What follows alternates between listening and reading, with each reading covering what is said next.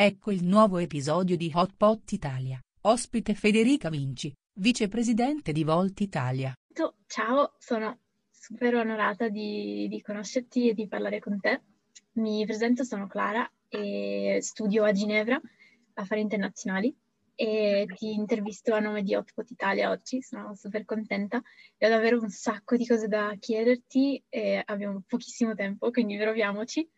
E intanto se vuoi iniziare a parlare di, di te, di Volt Italia e cosa vuol dire fare politica in modo diverso da altri partiti. Guarda, proprio adesso stavo finendo di inviare una mail in cui ricordavo a un gruppo di persone che sto organizzando di Voltiserni nella mia città che cosa vuol dire fare politica in maniera diversa, quindi sei proprio spot on. Wow. Um, allora, partiamo da, partiamo da me. Um, mi chiamo Federica Vinci, 27 anni, um, nata, vissuta, cresciuta a Isernia, che è questo minuscolo paesino di 20.000 abitanti nella regione che non esiste, che è il Molise. sono sempre stata, o meglio da quando avevo 15 anni, una fervente europeista per un semplice fatto. Sono la figlia di una delle poche divorziate della città, in un paesino del sud Italia, estremamente conservatore, storicamente di destra, per cui sono sempre vissuta in una comunità molto molto um, accerchiante, mettiamola così. Di conseguenza, voglio dire, quando sei uh, piccola e inizi ad avere il primo fidanzatino a 13-14 anni a camminare per le strade dei vicoli della tua città, sai benissimo che tutte le vecchiette di 80 anni che sono nella città ti conoscono sanno chi è tua madre, hanno il suo numero di telefono e sono pronti a chiamarle qualunque cosa sia sbagliato che tu possa fare. A 14 anni fondamentalmente tutto. Quindi sono vissuta un po' in questa sorta di bolla protettiva che è stata molto bella perché da un lato c'era un forte senso di comunità, dall'altro era un po' un misto tra Azkaban e Alcatraz, poi dipende dai film che ti piace vedere. Um, fino a che a 15 anni, che era un po' anche il periodo della prima crisi economica, eh, 2008-2009, mia madre, vedendo che la situazione si iniziava a mettere male, decide: Guarda, Federica, tu devi imparare l'inglese, lo devi imparare bene, devi uscire da qua perché io non sono convinta che la tua regione possa darti un futuro, o meglio, va a finire che comunque potrà, ma meglio che esci e poi ritorni. Quindi che succede? A, due, nel, a, eh sì, a, 14 anni mia madre prende, mi mette su un aereo e mi spedisce a Londra in una host family, in una famiglia per imparare inglese ricordo che la mia prima sensazione atterrata sul territorio londinese non fu paura, uh, oh mio Dio, non parlo una parola, oh mio Dio, chissà che cosa farà questa famiglia, ma fu un enorme senso di libertà dato dal fatto che nessuno conosceva mia madre e soprattutto nessuno aveva il suo numero di telefono per andarmi a rincorrere eh, se qualora avessi fatto qualcosa. E da lì ogni anno, siccome poi per ogni anno ho avuto la fortuna di, di poter po- fare questi viaggi studio, per me l'Europa era sempre un enorme simbolo di libertà e da libertà poi si è trasformato in opportunità. L'Europa mi ha dato gli studi, ho fatto l'Erasmus a Sciences Po, ho fatto il master a Parigi, uh, mi ha dato lavoro, ho lavorato tra Bruxelles, Copenaghen, mi ha dato amicizia, amore.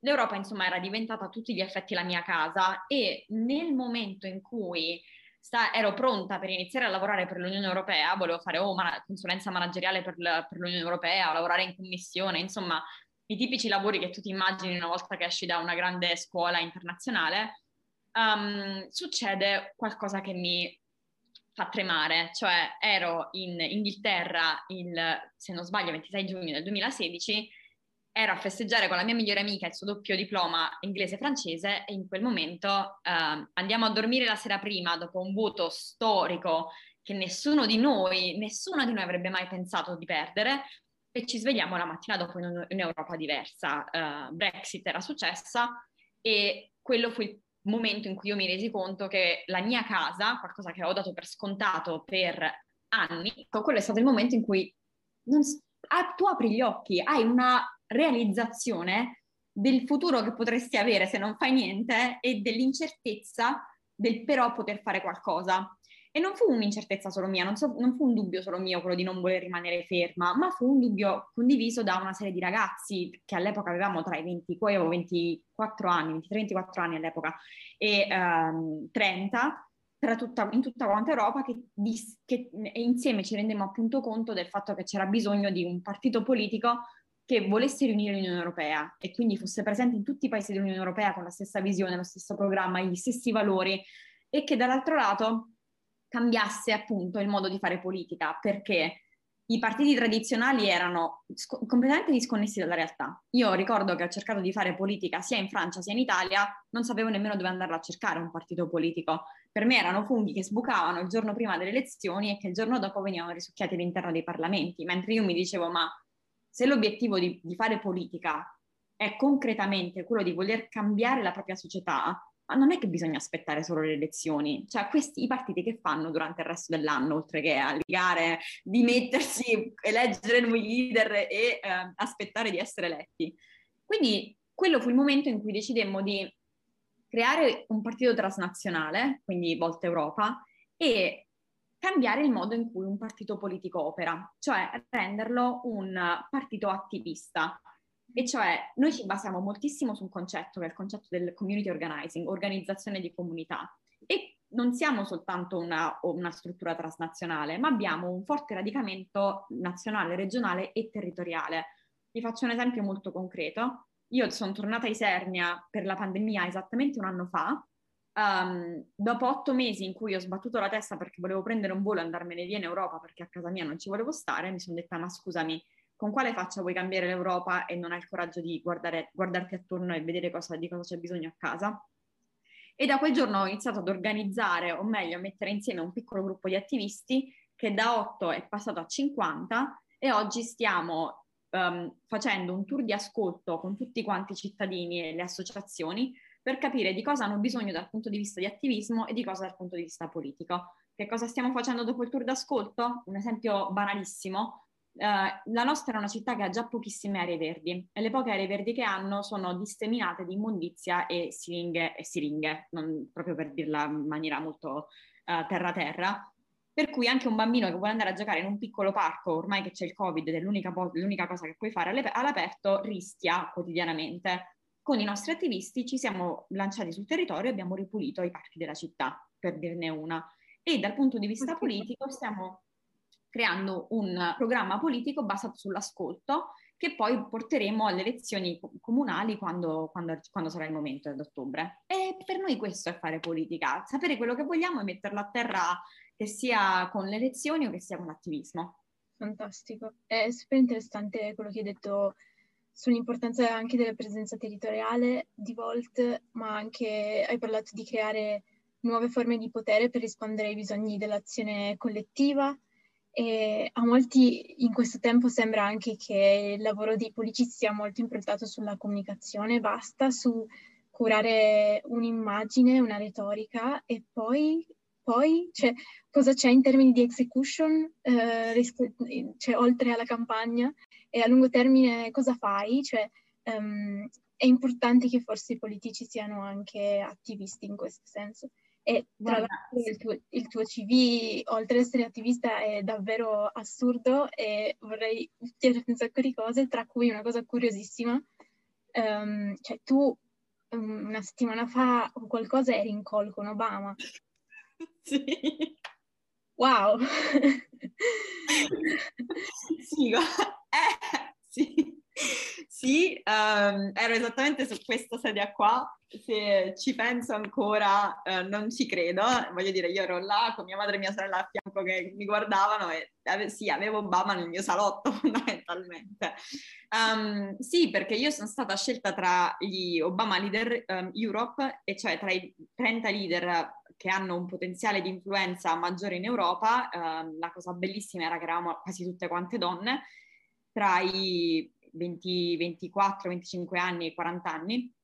E a conclusione di questo programma abbiamo avuto una call con Obama dove ci siamo potuti interfacciare con lui su una serie di questioni, tra cui la mia domanda fondamentale è come possiamo ricreare una narrativa politica che riavvicini le, popola- le persone alla politica attiva, ma soprattutto che in un certo senso colmi quelle distanze che si stanno creando. Io vedo le, una, una, una, questione gravissima che è la polarizzazione delle nostre società. Noi ormai non, sui social siamo polarizzati, siamo in bolle. Di persona con il Covid ormai non ci vediamo neanche più. Il che, che, il che rende davvero complesso poter avere un dialogo costruttivo e creare dei ponti.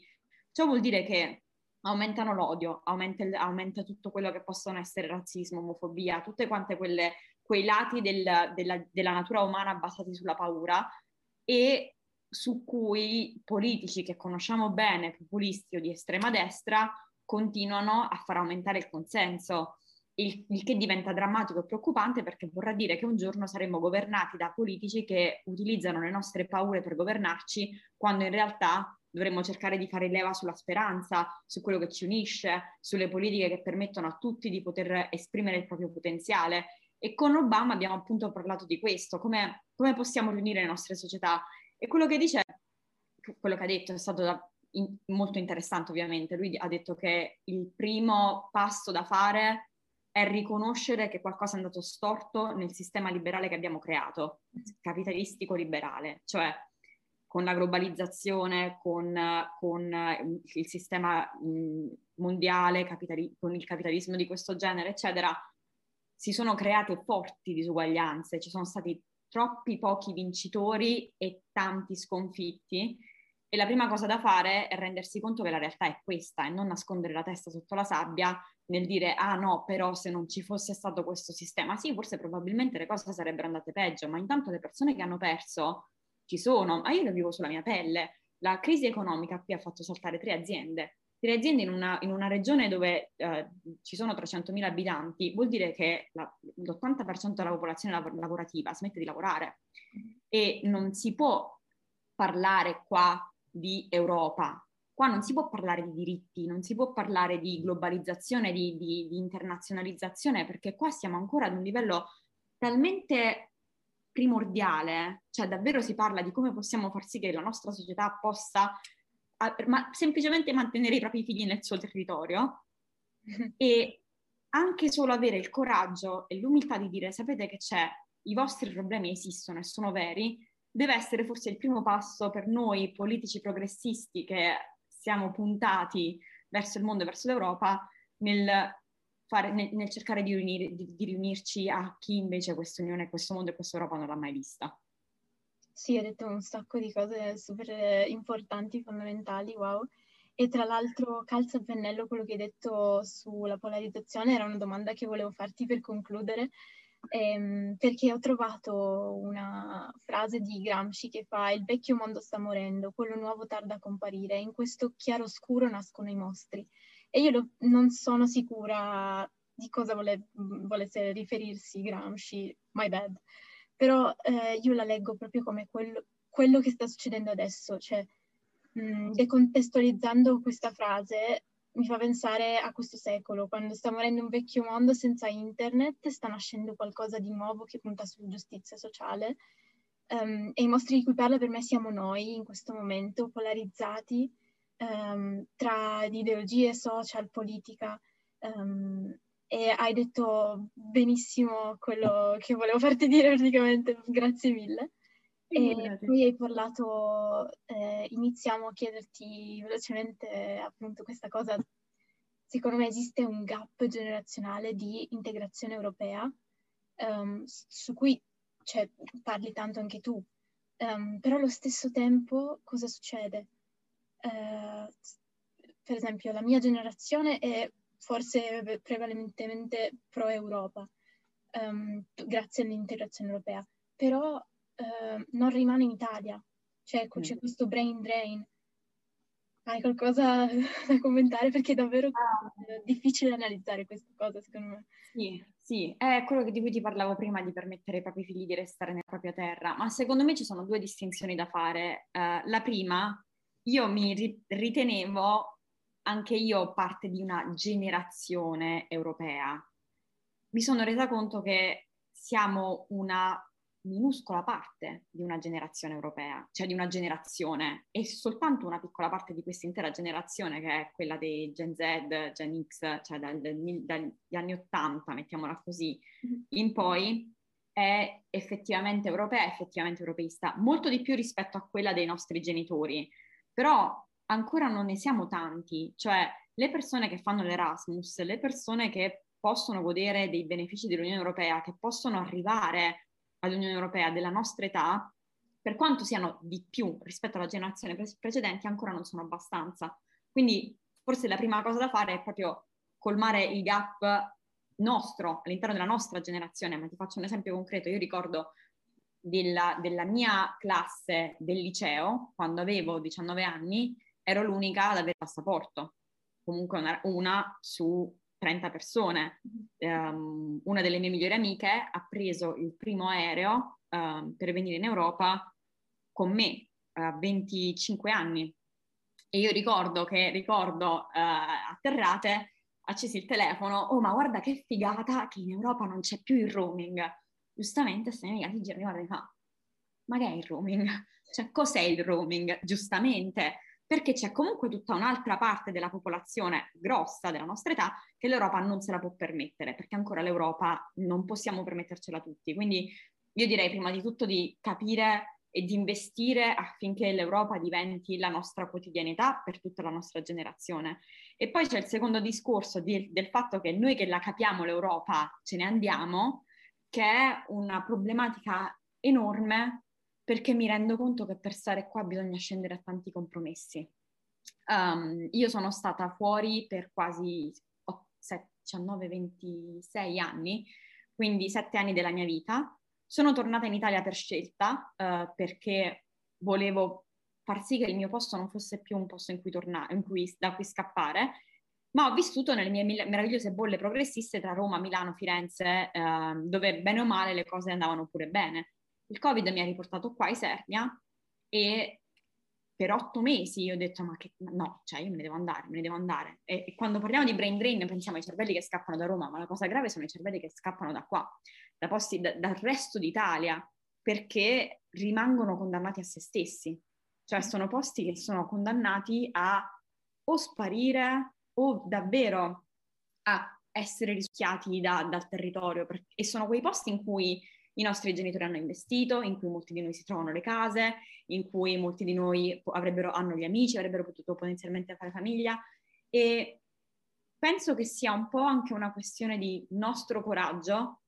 Non dico di tornare perché, perché è difficile, cioè perché è proprio dura, è dura, è durissima, ma non soltanto a livello lavorativo, la cosa più dura è, riscon- tor- è andare all'estero, vivere otto anni, otto anni, a Parigi, a Bruxelles, a Londra, a Copenaghen, avere una mentalità talmente internazionalizzata che è aperta, che per te quella diventa la normalità, e tornare in, un, in una città ad avere a che fare con persone che giustamente hanno vissuto soltanto quella realtà. Quindi diventa anche complesso da un punto di vista socioculturale, mettiamola così. Però io mi chiedo se non siamo noi a farci coraggio in un certo senso, non dico necessariamente a tornare, ma anche da dove siamo a avere un occhio di riguardo, a pensare, a cercare di capire cosa si può fare per poter tornare. È un esempio stupido, per me basta che si torni e si voti qualcuno che abbia un'idea di futuro per il proprio paese. Um, qua siamo destinati a, a scomparire in generale um, e forse lo si vuole, forse non lo si vuole, non credo perché poi alla fine quando ti trovi in crisi economiche, crisi, crisi sanitarie come quella che abbiamo vissuto adesso, alla fine ti rendi conto che tornare, avere un, una base che è casa tua dove tornare è bello. Sì, assolutamente, guarda, l'ho vissuto sulla pelle anch'io, adesso mi trovo a Ginevra, sono tornata a Torino da dove vengo e, e tutto, tutto quello che hai appena detto è ciò che penso, però continuo a pensare che sia una cosa molto generazionale. Eh, sì, sì. Noi, siamo, allora, noi siamo la generazione Erasmus, questo mm non ce lo leva nessuno, continuiamo a essere la generazione Erasmus. mm Dovremmo esserne di più, questo dico, dovremmo essere tutti generazione Erasmus. Assolutamente. E per chiudere voglio, chieder, voglio farti una domanda. Allora, eh, forse in troppi ti chiedono questa domanda, infatti la voglio eh, chiedere in modo diverso. Cioè, eh, molti ti chiedono come essere donna in politica però mi dà fastidio quando viene chiesto perché non viene mai chiesto agli uomini, cioè un uomo non sentirà mai come essere uomo in politica. Ehm, forse è importante chiederlo a una donna, ma forse è ancora più importante chiedere quanto è importante essere femministi e femministe eh, in politica. Io ti ringrazio per questa domanda, ti ringrazio perché è la mia discussione della mattinata. Um, partiamo da una serie di, di, di presupposti. Pochissimi e pochissime donne in politica sanno che cosa vuol dire essere femministi o femministe. Non lo sa nessuno, o meglio, la maggior parte delle persone crede che essere femministi voglia dire avercela con il genere maschile. E, e purtroppo è una, una conoscenza talmente diffusa e radicata che anche chi si batte per delle politiche che siano femministe non vuole ammetterlo, non vuole ammettere di essere per l'equità di genere, perché la parola femminista ormai è stata talmente tanto demonizzata che non la si può utilizzare più. Um, detto ciò, al di là della terminologia che comunque è importante, io continuerò a definirmi femminista, progressista, europeista senza proprio nessun tipo di, di, di, di vergogna, um, dovrebbe essere...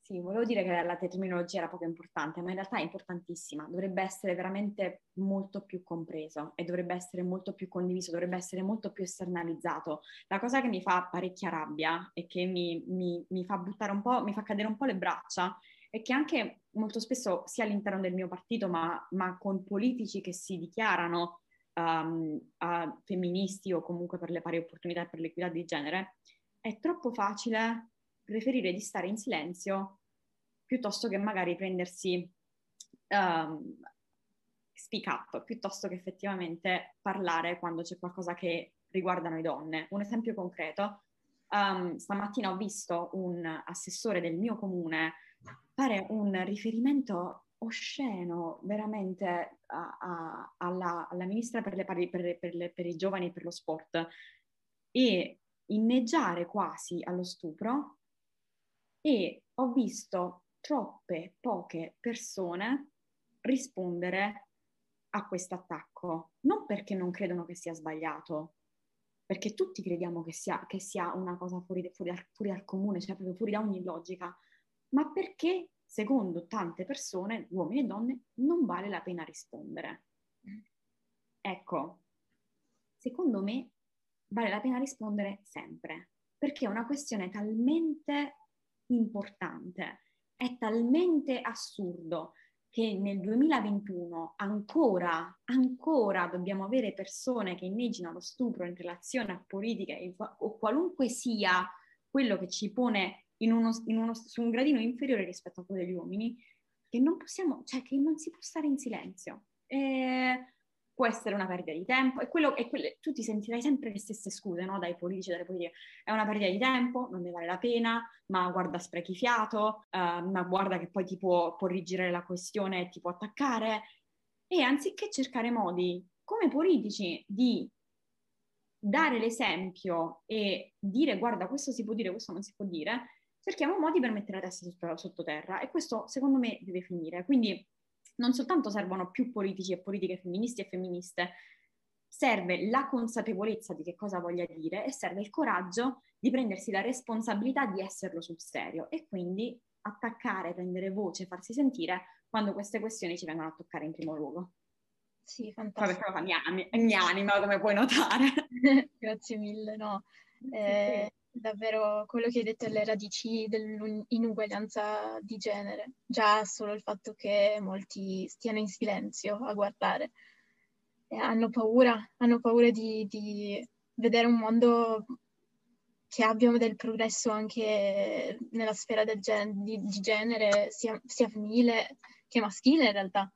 Quindi... Sì, ma guarda, la cosa più assurda è che molti pensano che o non ne valga la pena o che in realtà non sia così grave o che, o che qualunque cosa, o che il problema non è così reale, ma cioè il problema è reale per il semplice fatto che siamo nel 2021 e io valgo di meno perché sono una donna, qualunque cosa, in qualunque modo questo si traduca. E io perlomeno non ce la faccio più a stare in silenzio. Sì, chi sta in silenzio è abbastanza privilegiato e non riesce a vedere il fatto che noi donne siamo oppresse tutti i giorni in ogni tipo di situazione, da, da, da, dalla sanità, dall'educazione, dalla politica, dall'accedere ai, a tutto alla fine. Sì, e... guarda, ti faccio un altro esempio molto stupido. Ieri ho visto, ieri mi sono stupita di me stessa perché stavo guardando Rai due post, mm. ho visto un parterre di sole donne e mi sono proprio prima reazione, oh, c'è qualcosa che non va. Dopodiché mi sono detta, ma che cosa c'è che non va? Ci sono solo donne in televisione.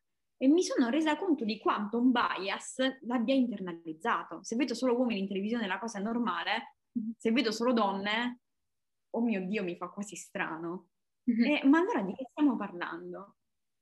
Sì, infatti. Assurdo. C'è una frase, non me la ricordo benissimo, eh, che ha detto Ruth Bader Ginsburg.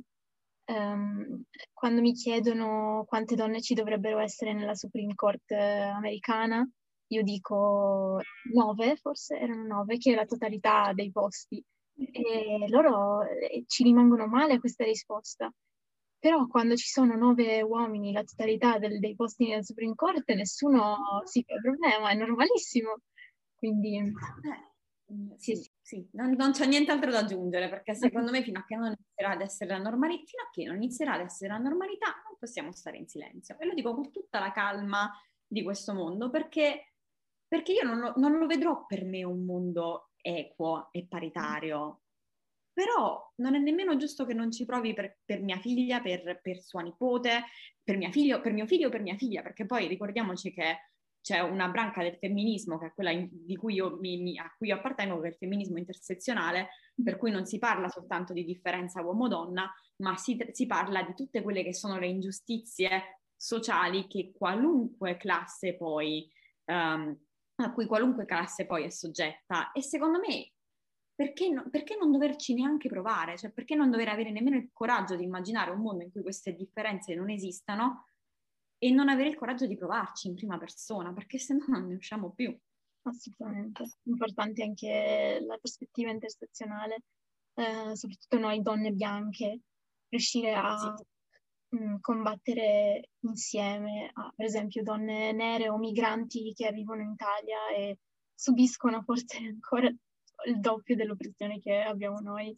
Um, sì. È un onore ed è anche un importante dovere che dobbiamo uh, esercitare. Ecco. No. Eh, allora io ti saluto, grazie mille per tutto, è stato grazie. bellissimo incontrarti, davvero un onore. Anche per me è stato bellissimo parlare con te, quindi grazie dell'invito.